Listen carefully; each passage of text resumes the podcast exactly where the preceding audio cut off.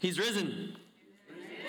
Ah, I heard some old school folks in there. He has risen indeed. I, I have to, to break from things for just a moment here um, and just tell you one real quick personal story. I don't know uh, where you've come from. I don't know what church you've attended or never attended. I don't know if you've been part of an Easter service or, or something like this before, but all I can do is speak from my perspective, and it's simply this I cannot tell you how humbled I am to see a room full of people, completely full of people here to celebrate my Jesus with me. um, it is, it is genuinely. I don't, I don't know what you think I do or who you think I am, but I'm just a man.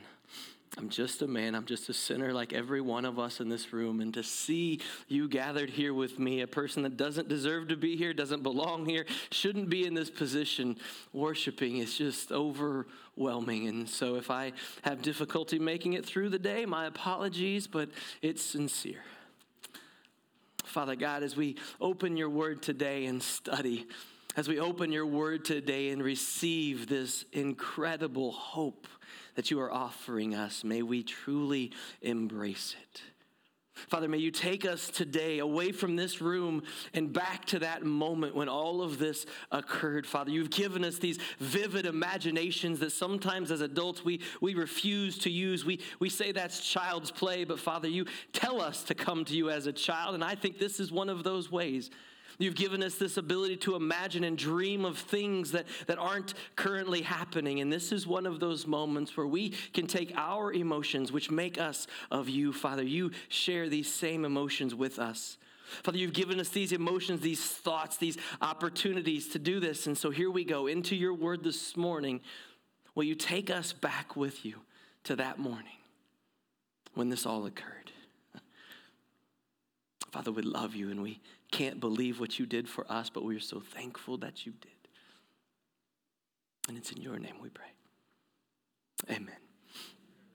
Every week, every single week, we get to gather and celebrate this reality that our Jesus is alive, that he willingly offered his perfect, sinless life in exchange for my sin filled, broken life. He allowed himself to be arrested, illegally tried, beaten, mocked, spit upon, and ultimately killed using one of the cruelest forms of torture man has ever invented as he was crucified by those Roman guards. On Friday night, many of you gathered with us, along with Christians all over the world, to gather and remember that sacrifice. And today is the day that we get to gather and celebrate the victory. So, welcome to Resurrection Sunday at Berea Christian Church. Whether you're joining us in person or online, I hope you get the feel for the room, and I hope that you understand how excited I am to genuinely share the good news of Jesus Christ with you today. In fact, it is more than good news, it is amazing, incredible, outstanding, unbelievable news. It is life changing and eternity altering news that we get to share with you this morning. And we are so thankful you've chosen to join us because we know there's a lot of options out there. And in this world we live in, the greatest option that people seem to be choosing is no to God. So, I have a question for you to begin today. I'm going to ask two questions throughout the, the service. Number one is this What do you think brought you here today? Some of you are very literal, I know that. So you're thinking, well, my truck, my car, my van. all right, I just spoke to all of you. Now forget that moment, okay? Why? Why do you think you're here today?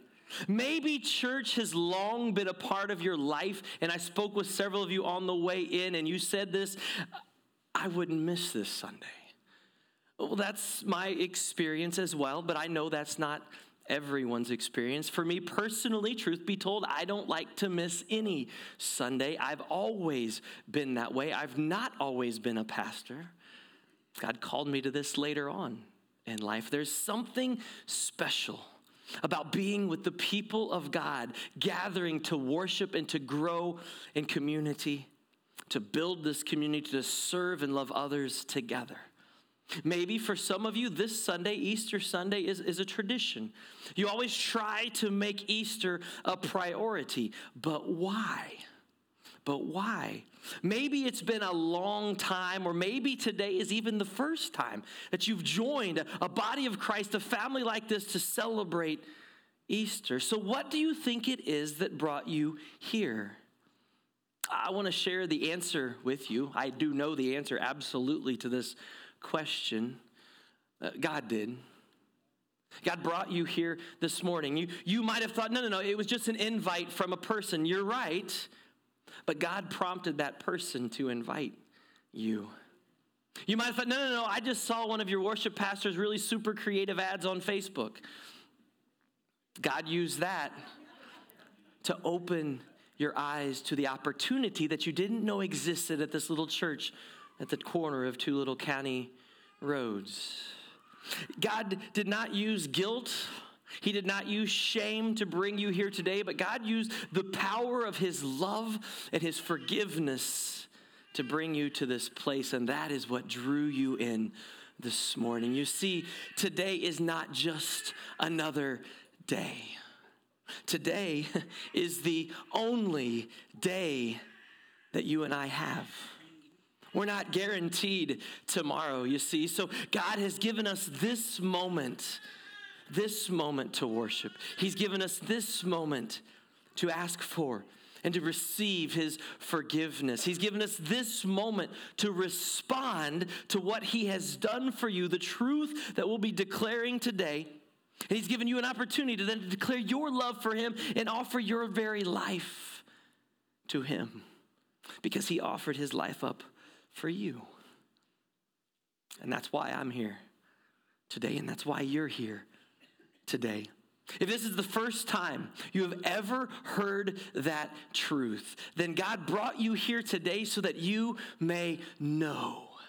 It's the title of this series if this is your 95th Easter on this earth, congratulations. That's incredible. That is awesome. And God has brought you here to celebrate the freedom that you have because of this moment in history. So rejoice. Now, what we're going to do today is, is not what a lot of churches do, and I understand that. We're going to really, really, really focus on just the text. Because Luke, the author, does an incredible job of letting us know what happened on that resurrection morning and beyond. Yes, the other gospels fill in some other gaps, and we'll reference a couple things, but we'll stick primarily to Luke. We've got to set the stage here, right? Three days ago, just three short days ago, imagine where you were on Friday morning. Were you at work? What were you doing? Three short days ago, a small group of people lost hope. And if any of you have ever been in life where you've come across a situation where you've lost hope, you know what I'm talking about. Now, this group of people had lost everything because they left everything behind to follow this person that they thought was a new kind of teacher. This teacher had shown them a, a brand new way to live, a new way to treat others, and by others we mean everyone a new way to see and experience the God that they had been following since their birth. Through the miracles that Jesus performed, they saw things that were more than impossible. Through the teachings that Jesus shared, their minds were opened to seeing who God truly was. So much of the mystery that surrounded God had now been completely brought to life in the form of the person of Jesus. And at this moment, on early Sunday morning, as that sun rose, all of that 100% had come to an end. They questioned everything that Jesus had ever told them. They questioned and doubted every miracle he'd ever done. They doubted who this man even was. How could this possibly happen? What's next? There is not an anticipation of his return, not at all. What they were anticipating for them is that they, in fact, would be next. They would be the next ones hunted down by the religious leaders because everyone knew that this group of people was with Jesus. And unlike today, as we gather, that Sunday morning was not full of praise. It was not full of hope. It was full of grief and fear. And so, as the scene begins, what I asked you to do and what I prayed that God would allow you to do is to take a walk on a Sunday morning. I want you to get up and walk alongside this group of women as they leave this secure location to go to the tomb of Jesus. With all of these thoughts and doubts and pain and grief and suffering in mind, imagine what they were experiencing as they mourned on their way to see their Messiah in the grave for the very last time. If you've got scriptures with you this morning, open to Luke 24. If you don't, that's just fine. There's Bibles in some of the chairs around you. They're kind of scattered about. Feel free to use your phone, your tablet, whatever, doesn't matter to me at all. Chapter 24, beginning in verse 1, is where we'll be this morning. On the first day of the week, very early in the morning, the women took the spices they had prepared and went to the tomb. Imagine the quiet as they walked the crying as they walked. When they found the stone rolled away from the tomb, but when they entered, they did not find the body of the Lord Jesus. So you've arrived, you're in mourning, you're sad, you come to do your last thing here. All you're doing is you got the courage to build, you built up the courage to go out and honor this man and properly bury him. Remember all of the emotions that are being experienced. These are human beings like you and I. And they arrive at the tomb only to find it open and empty. The questions begin Who could have done such a thing? Who would have stolen a dead body from its resting place? All we've done is come to pay our last tributes, to do what was right for this man, Jesus, to pay respect to him, and now even that has been taken away from them. It seems to be getting worse. Verse 4. While they were wondering about all of this, suddenly two men in clothes that gleamed like lightning stood beside them. In their fright, the women bowed down with their faces to the ground. But the men said to them, Why do you look for the living among the dead? He is not here, he is risen. Remember how he told you while he was with you in Galilee? The Son of Man must be delivered over into the hands of sinners, be crucified, and on the third day rise again. Then the ladies remembered his words. Don't remove yourself from the scene. Stay in the emotion of the moment. You've traveled to the tomb. You see the grave empty. You're mourning all that has taken place. And then all of a sudden you were scared out of your mind. Why are you scared? Well, let's start with this. First, you're on edge. Why are you on edge? Well, because the man you've been following was just murdered, and now you're afraid they're going to come after you. That's one reason to be scared. Here's number two for those of you a little more practical. You're in a graveyard. You're either inside a tomb or outside of a tomb that a dead body was once in very recently, and now he's gone, and something just appears out of nowhere. That would scare you. I don't care who you are, you would be scared in that moment. The angels, they show up. Now, we Christians in modern day America, we love to think of angels as these cute little babies wearing diapers, or, or we think of these long haired, smooth talking, very muscular men with large white wings, neither of which are very frightening. Yet every single time that an angel shows up in Scripture, the person that they show up with is scared to death. I think that should tell us something about angels. I don't know. These women immediately fall to the ground before the angels and they receive the most amazing yet impossible news. Jesus is not here. Oh, thank you, angel. We knew that. Oh, part B, um, he's alive. What did you say again? He's alive. Mm. Then all of a sudden, the angels, they remind them of those times where Jesus had said, Oh, by the way, this is going to happen to me. We actually covered those a few weeks ago in service. All of the times that Jesus told his disciples, and these ladies were traveling with the group, of what was going to happen to him when they got to Jerusalem. He had told them this very information, but they did not understand. Now, those words come rushing back into their mind, and they are hopeful words, but they're still impossible right? It says in verse 9, then they came back from the tomb. They told these things to the 11 and all the others. There was a group of people that had gathered. Verse 10 it was Mary Magdalene, Johanna, Mary, the mother of James, and the others with them who told this to the apostles. But the apostles did not believe the women because their words seemed like nonsense. Peter, however, got up and ran to the tomb. Bending over, he saw the strips of linen lying by themselves, and he went away, wondering to himself what had happened. I ask, Are you still with that group of women? Are you still with that group traveling back from the tomb? What do you suppose they were talking about as they were rushing back to the locked room where the disciples were? Were they walking slowly? no. Were they amazed? Yes. Confused? Absolutely. Excited? Sure. Full of joy? Yes. Anxious? Completely to share this with the disciples. Then they get there and they share this incredible news with the disciples, and no one believes them. I don't blame them for not believing them.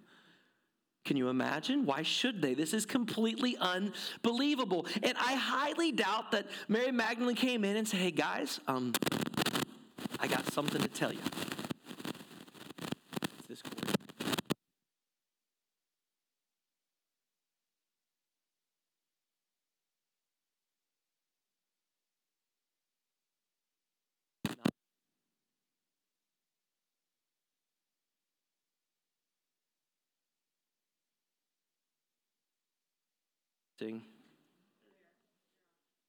Here. I'll, uh, hmm, no, I'm just going to have to do that. We'll just see. We'll just go with that. Who knows what happened?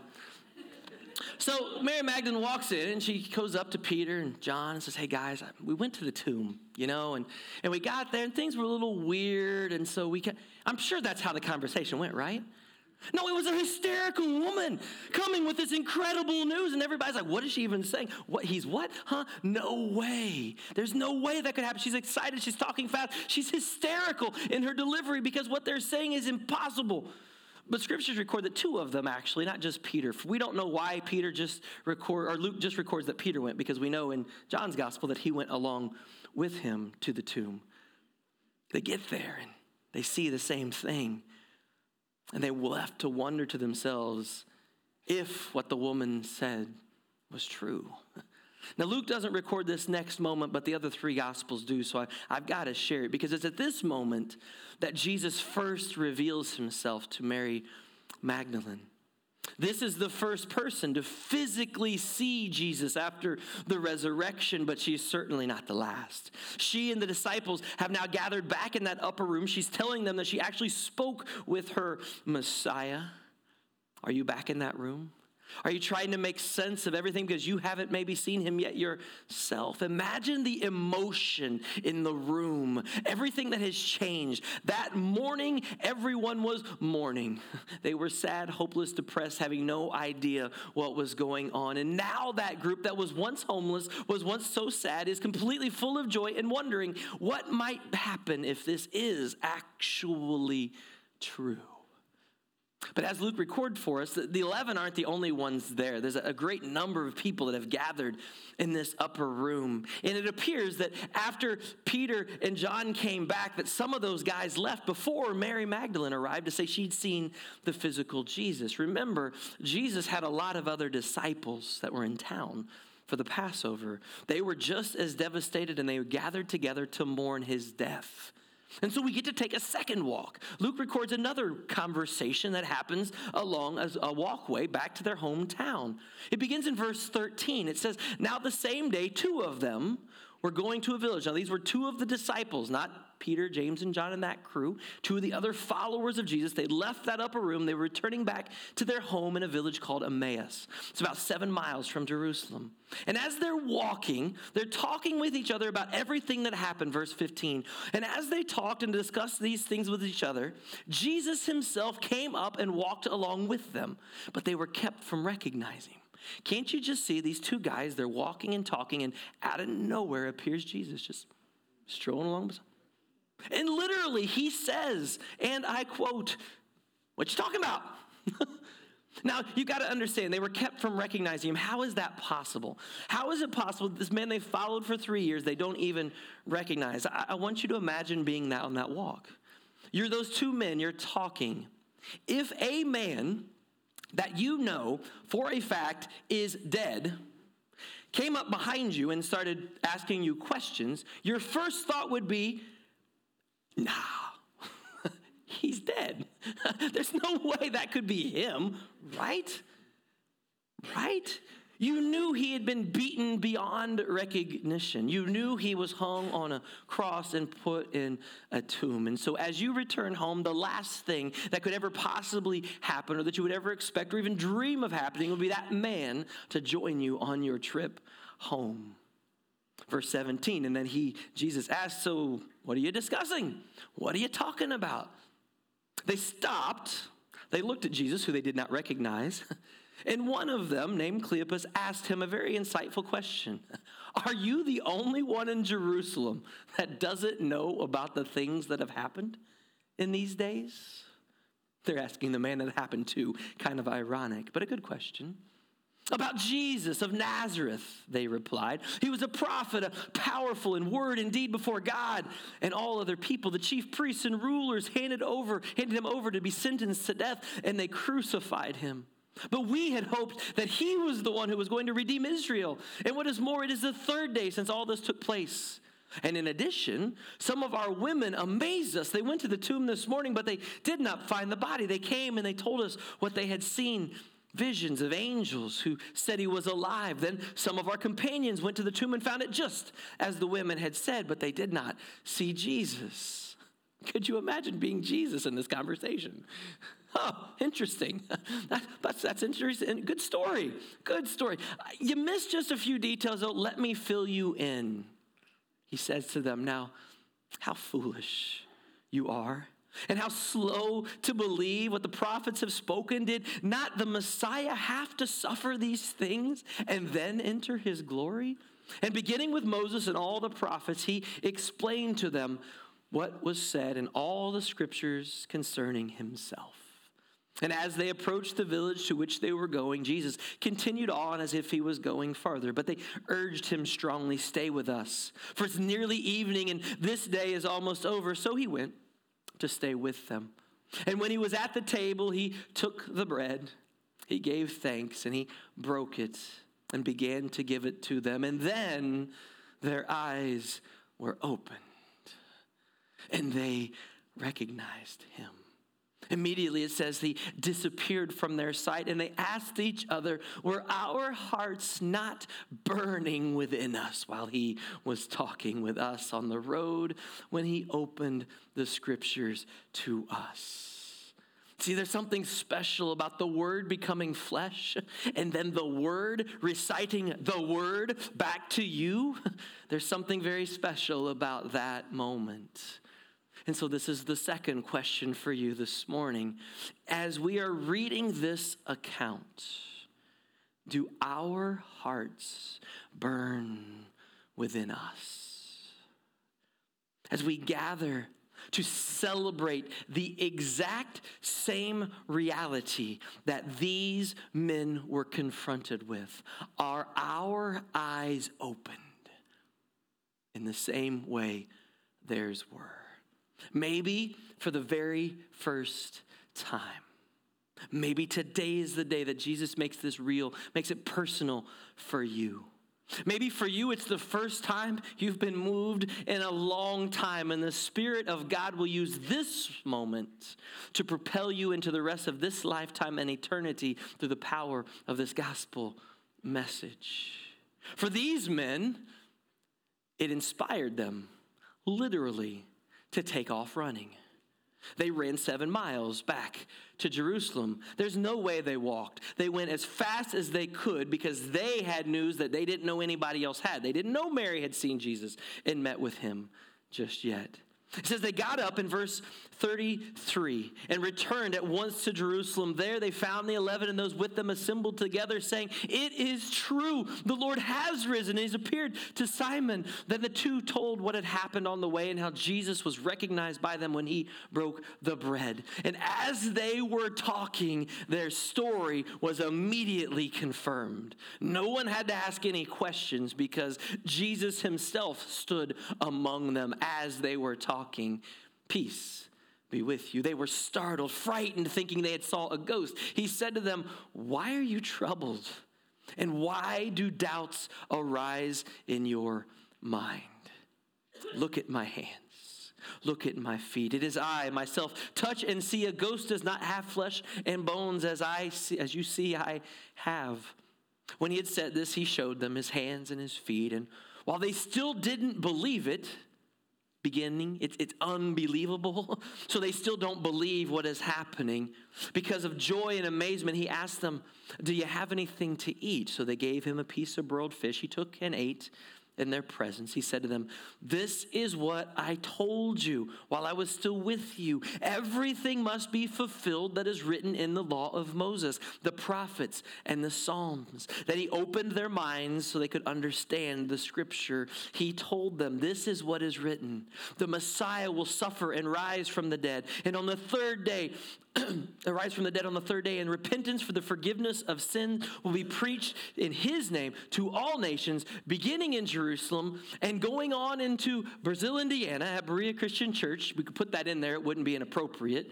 You are witnesses of this, of these things. I'm going to send you what my Father has promised, but stay in the city until you have been clothed with power from on high. And as he is talking, you can see those 11 particularly, and their faces just drop, their mouths drop wide open, going, Oh, I get it now. You said, you, oh, why didn't you just, oh, wait, you did. What now? I see. You see, none of this was a surprise.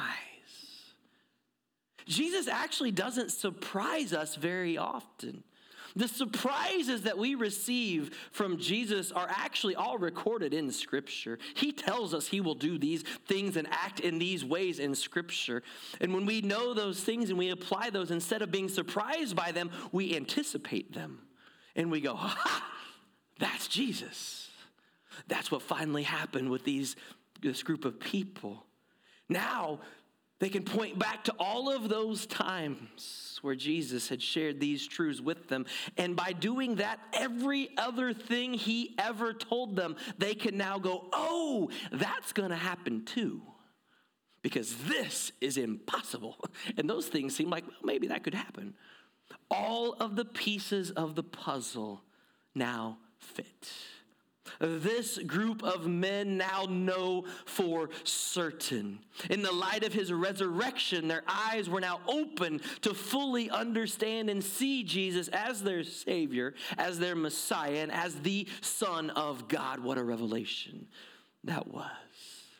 I again want to challenge you to be in that room when Jesus literally physically shows up. Imagine you are hearing these truths for the first time in reality, maybe someone here is hearing these truths for the very first time. If this were you, how would you react to everything that has happened? Sit for a moment and think what would I do if I was confronted face to face with this truth? Is there any way you could experience all of these things and not be moved? Not be changed, not be inspired, not live the rest of your life trying to share what you know for sure had happened and share the truth of your Jesus with everyone that you knew. That is what they were confronted with on that day, and that's exactly what we're confronted with today. As we close the text out, I have to share with you for Luke, this wasn't the end of the story. Luke goes on to write a whole nother book in the Bible called Acts, and it's a historical account of all of the beginnings of the church. And as the church spread, the word of Jesus spread across the whole known world at the time. It's an incredible book that I'm sure we'll study together as a church at some point. But Luke closes out this gospel with these final words, and then he adds to it at the beginning of Acts. After all of these events in the upper room, after several more appearances by Jesus to the disciples and literally hundreds of other people, Luke shares this in verse 50. When he had led them out to the vicinity of Bethany, he lifted up his hands and he blessed them. And while he blessed them, he left them and was taken into heaven. Then they worshiped him and returned to Jerusalem with great joy. And they stayed continually at the temple, praising God, after all they had seen, after all they had heard, after all they'd witnessed the execution of Jesus, then walking, talking, even eating with Jesus after the resurrection, these 11 men, as, as well as several women and other close followers, they set about the business of spreading the news that God had, in fact, come to this earth in the form of a man in order to restore our broken relationship with Him so that we have the opportunity to spend eternity with Him forever. And here we are, 2,000 plus years later, and this truth remains. And it is still being shared all over this incredible world that God has given us. Billions, literally, billions of people are gathered together on this day to remember Jesus' victory over sin and death. And I will be honest, in this world and that we live in, this might be the only truth left. You might think, like the men on the road to Emmaus, that the last thing Jesus would ever want to do is take a walk along your side. All I can tell you is there's nothing, and I mean nothing, further from the truth. He longs to be with you right now. He died so that he could give a piece of himself to you. It's called the Holy Spirit. We would love to explain more about that to you. And just as the eyes of those men were suddenly open to who was sharing that meal with them, our prayer today is that the words recorded by Luke will open your eyes to the truth of Jesus and the reality that he came to this earth and lived a perfect, sinless life so that he could offer that life up for you. We pray that you will allow your heart, maybe for the first time, to ever be open to that sacrifice that he made for you. Because this is only the beginning. This is only the beginning for you. This is the only beginning for us as the body of Christ. We don't know what's ahead, he does and I want to be on his side. He knows where he's sending us. He knows what he wants us to do as a church, as an individual within this community. And we want you to be a part of that. Next week, we're going to go back and, and, continue the book of Luke, our study of the book of Luke, and the teachings found therein. And as we look at the things that Jesus really actually said and what they really mean and how they should impact our lives today, there is nothing more beautiful than the words of Jesus and we get to share them together. We long for you to join us for that study together so we can apply those words truly in our life. Again, as I said at the beginning, I don't know why you're here, but I know how you got here. God Himself brought you here this morning, and there is a reason for that. And I don't know what that reason is, but He does. And my guess is, as this service has begun to unfold, you are beginning to get a sense of why God brought you here to this place on this day as well. What we ask is that you simply respond however you feel comfortable to that moving of the Spirit of God within you as He reveals the reason He brought you here today. If you do not know the love and sacrifice of Jesus Christ for yourself. You have never made that decision. Don't hesitate. Resurrection Sunday, this is the reason he died was to bring you a new life and he would love to give that to you today don't hesitate you don't have to do it in front of everyone we'll meet you right over there in that prayer room to talk about it but he desperately wants you if you've never made that decision if you've been away for a long time then maybe today is the day that he moved you back closer to him don't miss this moment. Rededicate your life today to his calling upon it. That hasn't changed. That hasn't changed. And as I said, as you leave today, there'll be people waiting with those red lanyards on just, just to pray over you and your family. You don't have to share a thing. They would just love to pray for you. Would you let them? Father God, I still can't believe what you did for me. And, and I can only speak on behalf of myself.